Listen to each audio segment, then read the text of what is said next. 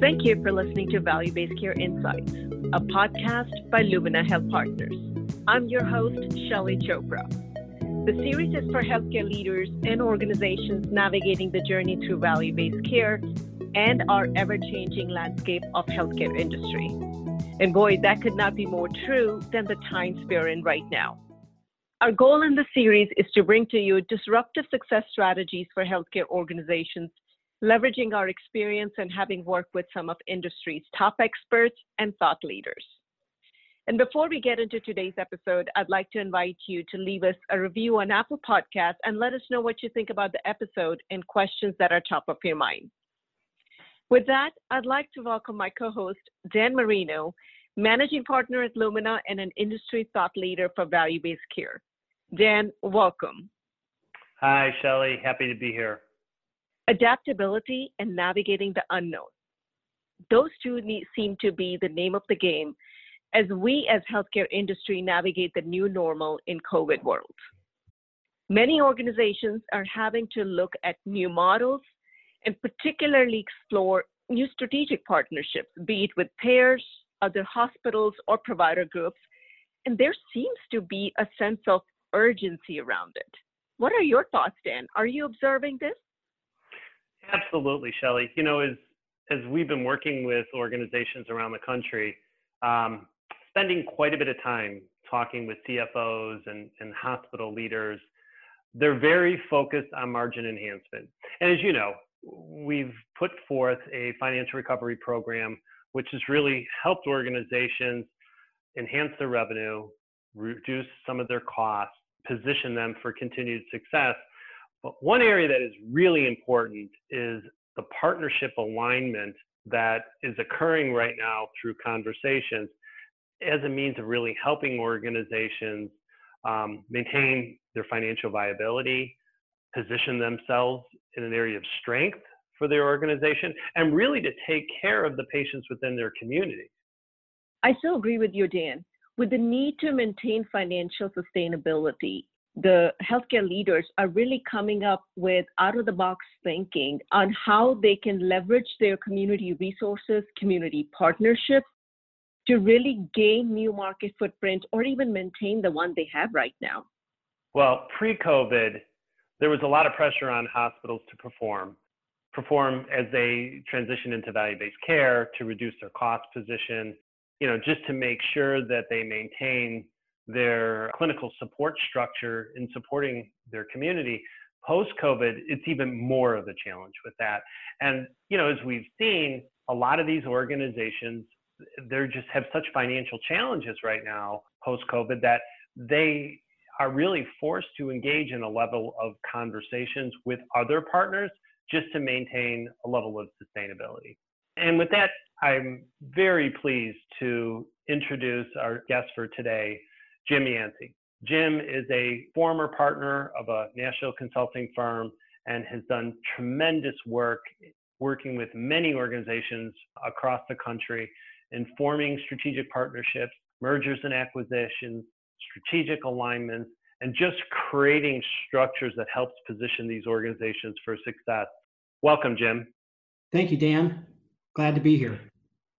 Jim, a couple of weeks ago, for our firm, Lumina Health Partners, you presented a great webinar on strategic partnerships, strategic relationships, and how organizations could really help to consider key things of forming these types of partnerships. I was fascinated by that discussion.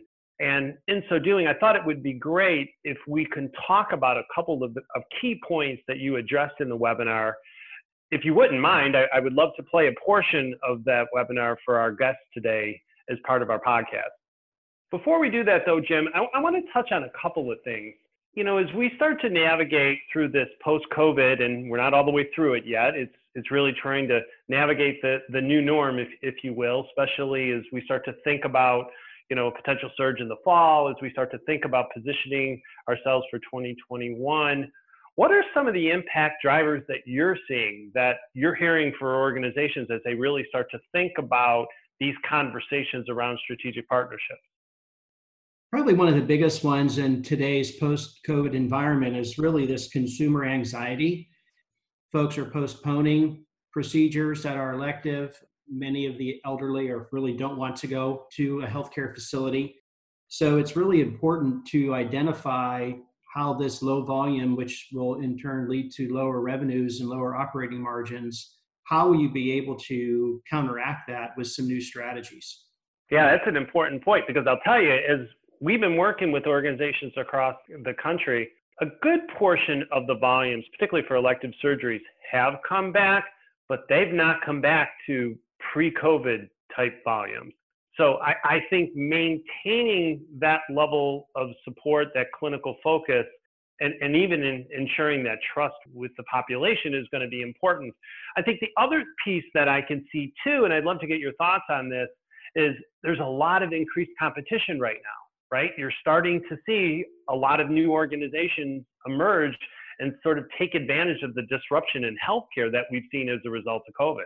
Yeah, for sure. I definitely call those market disruptors as well. I mean, that's everything from private equity coming into a given market to possibly competing health systems trying to get together for some sort of a public health initiative or something to battle the COVID response, if you will. So there's lots of things that are happening, and I'm fairly certain in every market today, there are two organizations talking about how they could improve access, improve their services, make things better for both organizations, and trying to define that win-win.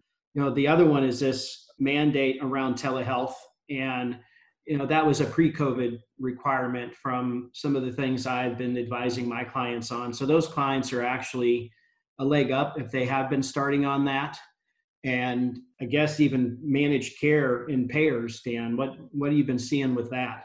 Yeah, that's a great point. I think both virtual health and the implication of telehealth on the delivery of care is really key. But, you know, the pressures and the changes that are occurring with the payers, I think, has also been a big impact of COVID. You know, many folks believe that with COVID occurring, and especially the shutdown and reduction of elective procedures and so forth, it's sort of showed the limitations of the fee-for-service like reimbursement structure and contracting structure that we're in. And particularly those, you know, the surgeons of the world, you know, those are the ones that were really hurt. So I can see how organizations through a strategic partnership could really position themselves much stronger in a value-based care world to protect themselves for some of these changes, as opposed to what had occurred and reacting to it in a fee-for-service environment.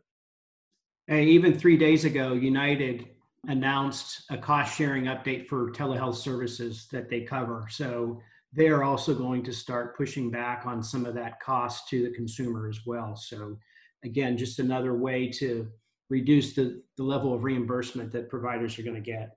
Yeah, absolutely. Absolutely. So when you're working with organizations on engaging in some of these discussions, I can only imagine that to begin to align, you know, the leadership with the medical staff, as well as then, you know, the board, there's a lot of questions that each of those parties, not to mention, you know, the patients, would inevitably have on a strategic partnership. Where do you start? Where do you kind of engage with conversations to kind of create that level of alignment? Yeah, I wish it was a linear process, but typically there's a number of things that generally need to get happening at the same time. And first and foremost, hopefully you've got great cost accounting systems that you can look at service lines or some of the service offerings that you're in and try and forecast out, will they be insolvent anytime soon? Over the next 3 to 5 years, and if it will be, what does that mean? Is it a lack of providers, and do we need to do more recruiting? Does another health system maybe have bricks and mortar in a given market, and you have providers, and you could try and come together to with some sort of an opportunity, right? If you think about the business opportunity, it needs to be a win-win between two organizations looking to partner together. And during some of that, you also want to make sure you increase the value of your franchise, basically making it as profitable as it can be by making some performance improvement changes, reducing as much cost that you can, and really trying to make yourself attractive to a potential partner, either from a whole facility perspective or within a certain service line. Yeah, so it really is almost thinking about what it means to me, right? From that organization perspective, what's that value of that strategic partnership? That's right. I think identifying that right partner, right, that aligns with what the value drivers are, I think are also key. That's right. And I think you mentioned the medical staff earlier too. I mean, these decisions will have a physician impact one way or another, whether it's primary care or proceduralists and specialists, that you need to make sure you get the support from your medical staff. I've seen things go sideways when physicians did not want to support a potential partnership, and it eventually failed. Yeah, you're absolutely right, Jim. You know, I'd like to take a few minutes and play back from our audience a piece of your webinar that you gave a couple weeks back. I thought, Jim, you did a great job talking about some key factors of considerations that organizations need to think about as they move forward with these strategic partnerships. But in particular, you spoke about the different types of partnership models, and it's not a one-size-fits-all. At this point, let's take a few minutes and play a good portion of that for our audience. Dan had mentioned, can you remain independent? We get this question all the time, and we do a lot of assessments on what the options could be, and some financial modeling as it looks at 5 years, what does it look like? Some other familiar things on here. Value-based care contracting, what impact or benefit could you have by a partnership with either a smaller or a larger player? What are the financial benefits and risks as it relates to this partnership?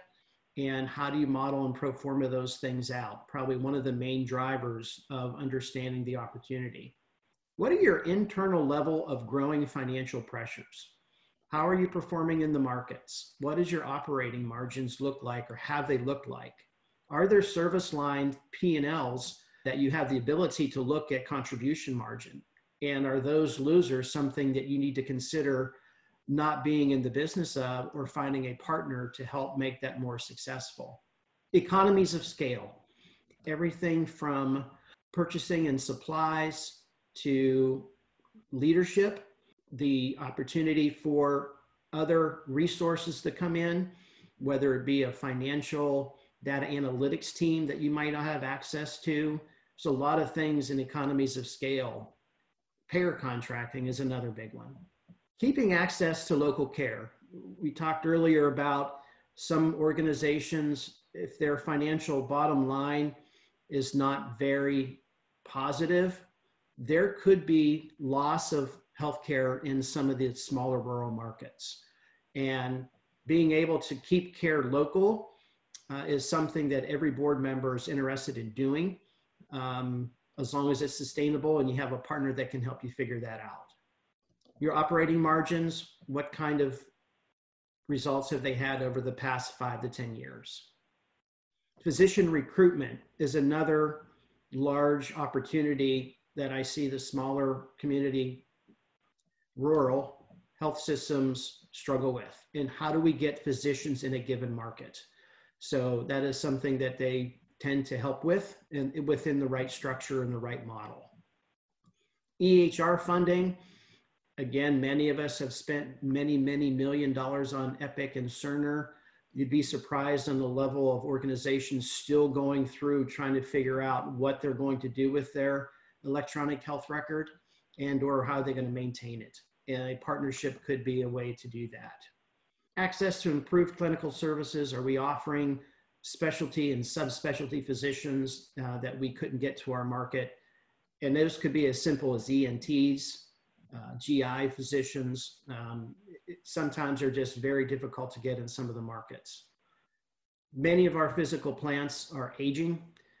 Some of the smaller facilities typically do not have the ability to get access to capital, and this could be another opportunity to find a partner to increase the physical plant. So who is this list of possible strategic partner organizations? And believe me, this is just a short list. I mean, there's pretty much limitless partners in a given market. I think we're even seeing more public health kind of partnerships and other organizations coming together in this response to COVID, and even competing hospitals and their local public health officials coming together to combat this current state that we're in.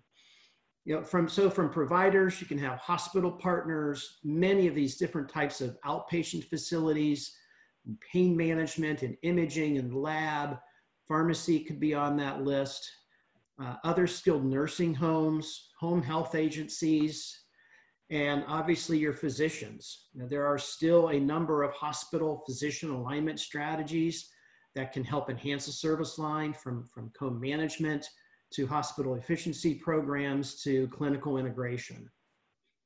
As it relates to your payers and insurers, and how do we create some value-based contracts? Many of the organizations manage care, depending on the market, depending on their ability, are interested. They are just as strapped as most of the providers in that certain markets say it's just not a priority for them. And even some of the payers, right? TPAs, third-party administrators, and case management opportunities. I had mentioned private equity. Some of the very large, sophisticated health systems are actually doing startup companies with private equity. Their partnerships are to drive funding for their portfolios, right? There's a lot of medical groups that are getting part of these large private equity driven funds. Urology has been one of them, ENT, imaging centers, ASCs, and other health system partnerships. These are just a short list of organizations to consider in some sort of a partnership. So this graph really shows how much diversity there is. And I always like to say there's 30 flavors of vanilla out there, if you will. And this is not even a comprehensive list, because if you've seen one partnership model, you've seen one partnership model, because local dynamics, local governance, local needs are always going to come into play. The level of investment on the left to the level integration going out to the right. You'll see the strategic affiliation agreements in blue. Your asset integration is really full integration, if you will. And there are some population health strategies out there as well. A quality alliance, a regional collaborative, a regional CIN, and or even a health insurance product if you want to get into that side of the business. Many of these agreements are contractual, which means there is a legal contract between the organizations or a legal agreement. Those kinds of agreements can also restrict what you can and cannot do from an FTC perspective. And really, to get the most integration, the most economy of scale, unfortunately at times, or at least from a health system perspective, it is some sort of financially integrated model, right? The asset purchase is generally how the for-profit organizations will go and acquire everything, right? The beds, the desks, and they pay a certain number. Member substitution we'll talk about here in a moment, which is another way to do that. There's a deep dive on some of those models that I was describing. A clinical affiliation, very basic.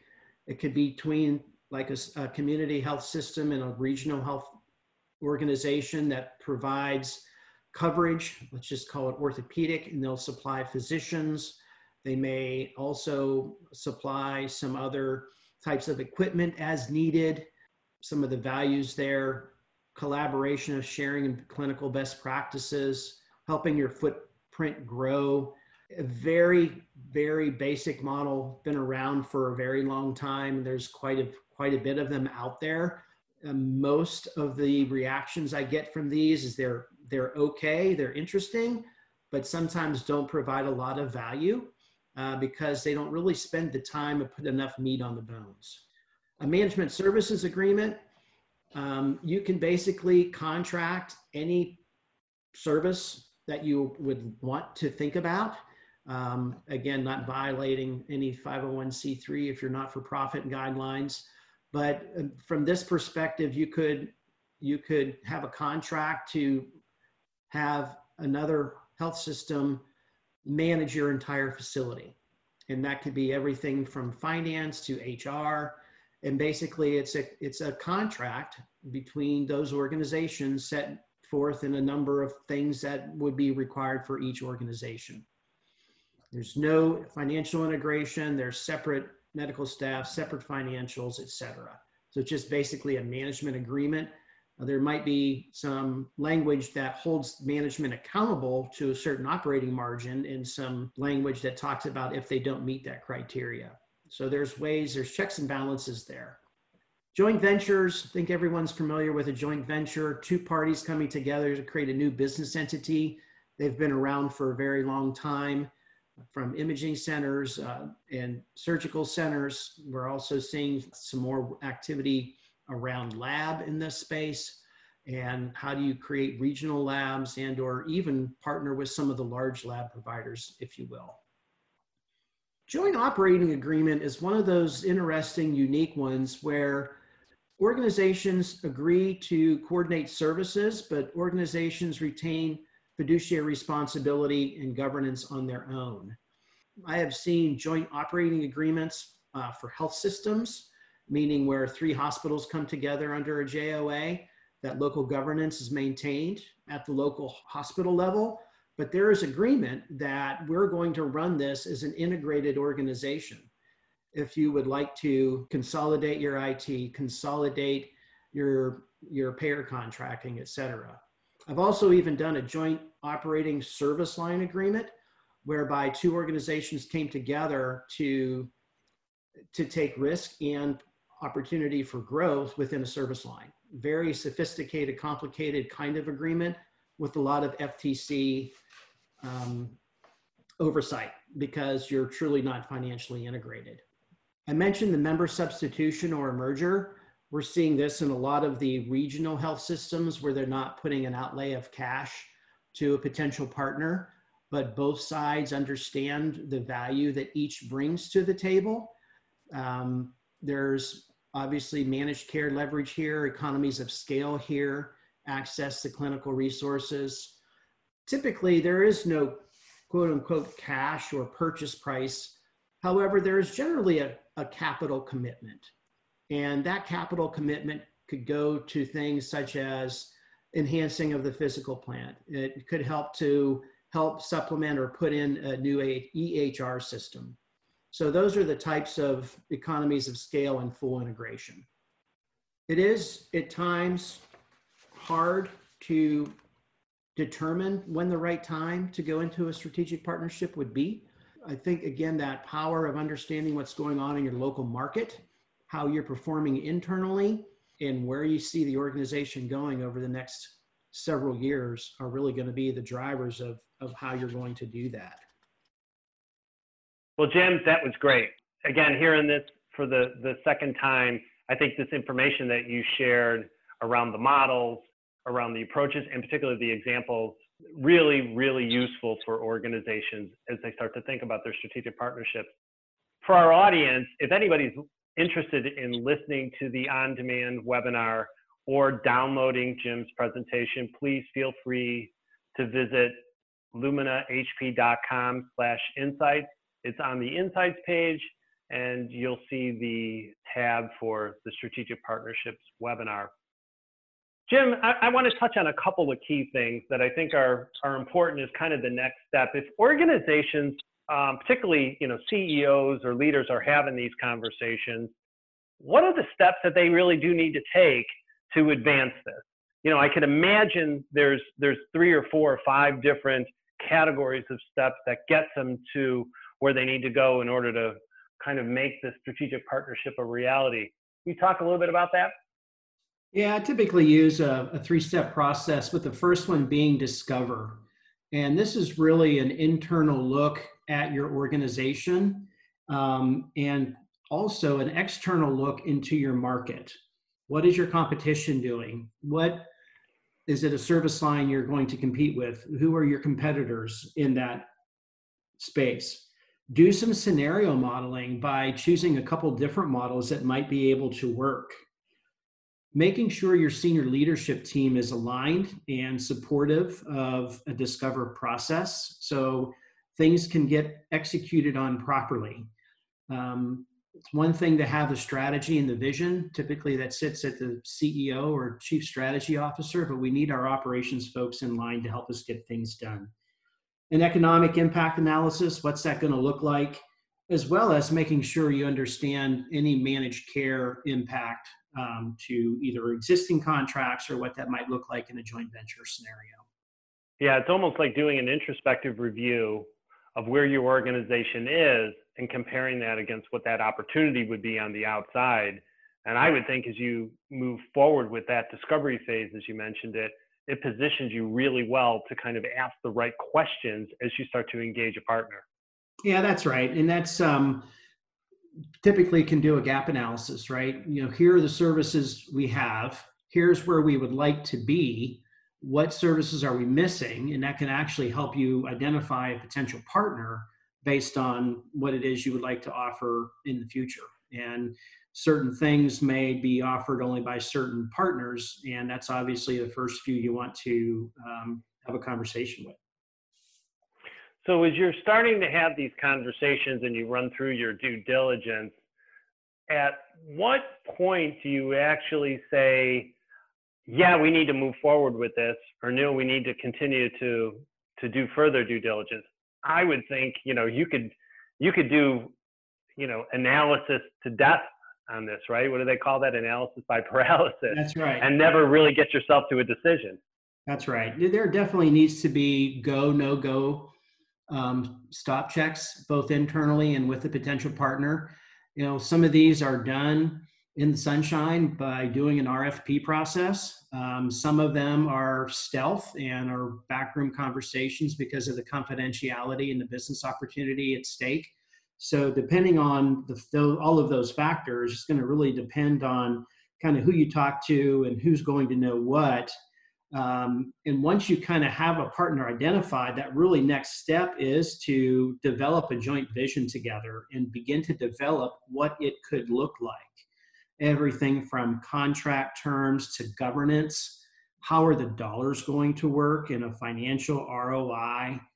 Any tax implications? And quite frankly, how does physician alignment tie into this opportunity as you move forward? So as you're kind of working through a lot of the business alignment and understanding what the implications are to kind of the strategic partnership from a business perspective, where does culture alignment come in?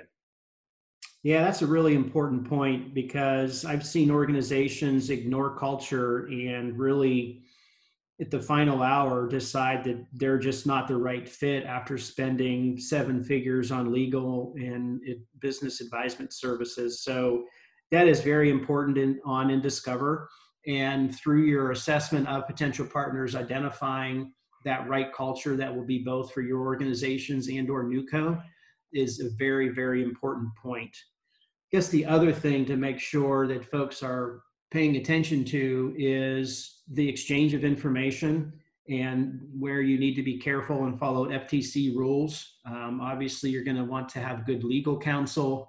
I've seen organizations start to share information that was just completely sideways, that would any kind of commission FTC review would pretty much shut it down. So you need to be careful as it relates to that, and use third parties to identify some of the business plans, especially if you're doing some financial modeling around managed care.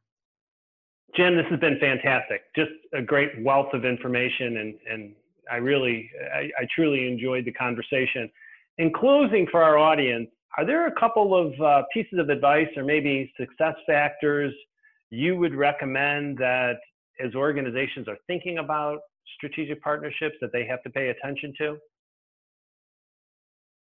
Yeah, there's a couple for sure. And first and foremost, that you need to create that value proposition and create the value to answer the why. And each organization needs to do that on their own, and hopefully you come together and agree that the future state together will be the right answer. And at the end of the day, you have to trust that partner. If you believe that they're malicious, or they're just out to steal your referrals, or there's just a lack of trust, that's another thing that I've seen go sideways.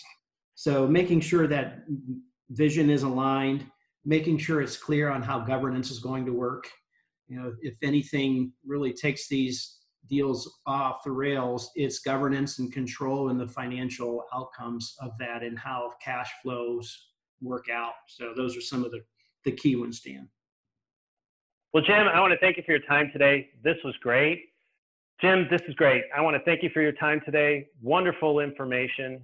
If any of our audience members would like to reach out and talk to Jim directly, he can be reached at the Lumina Health Partners website, luminahp.com. At this point, Shelley, I'd like to bring you back in. One of the things that really resonated to me as organizations start to really think about their margin improvement, and you know, as we've talked with different leaders across the country, it's not a one-size-fits-all. And you know, sometimes, you know, to maintain the viability of that organization in the community, to ensure that the care is being delivered to the patients in the community, strategic partnerships may be the only option. Absolutely. And I really appreciated the various considerations, the steps that Jim outlined on how to approach it, and not to forget the focus on culture, studying that even in the discovery phase. That's often one of the steps that I feel is missed and has bigger consequences in the very end. So really good information. And as you mentioned, folks can download the webinar on demand or additional information available in Jim's PowerPoint through luminahp.com. We want to thank you for listening to Value-Based Care Insights, a podcast by Lumina Health Partners. We at Lumina are your partners on the journey to value-based care. To learn more about us, visit us at our website, luminahp.com. And if you found value in today's conversation, don't forget to subscribe on all major podcast platforms and leave us feedback. Join us again next time, where we continue our deep dive into topics that are top of your mind, including success strategies in today's environment of constant change. Until then, have a great day.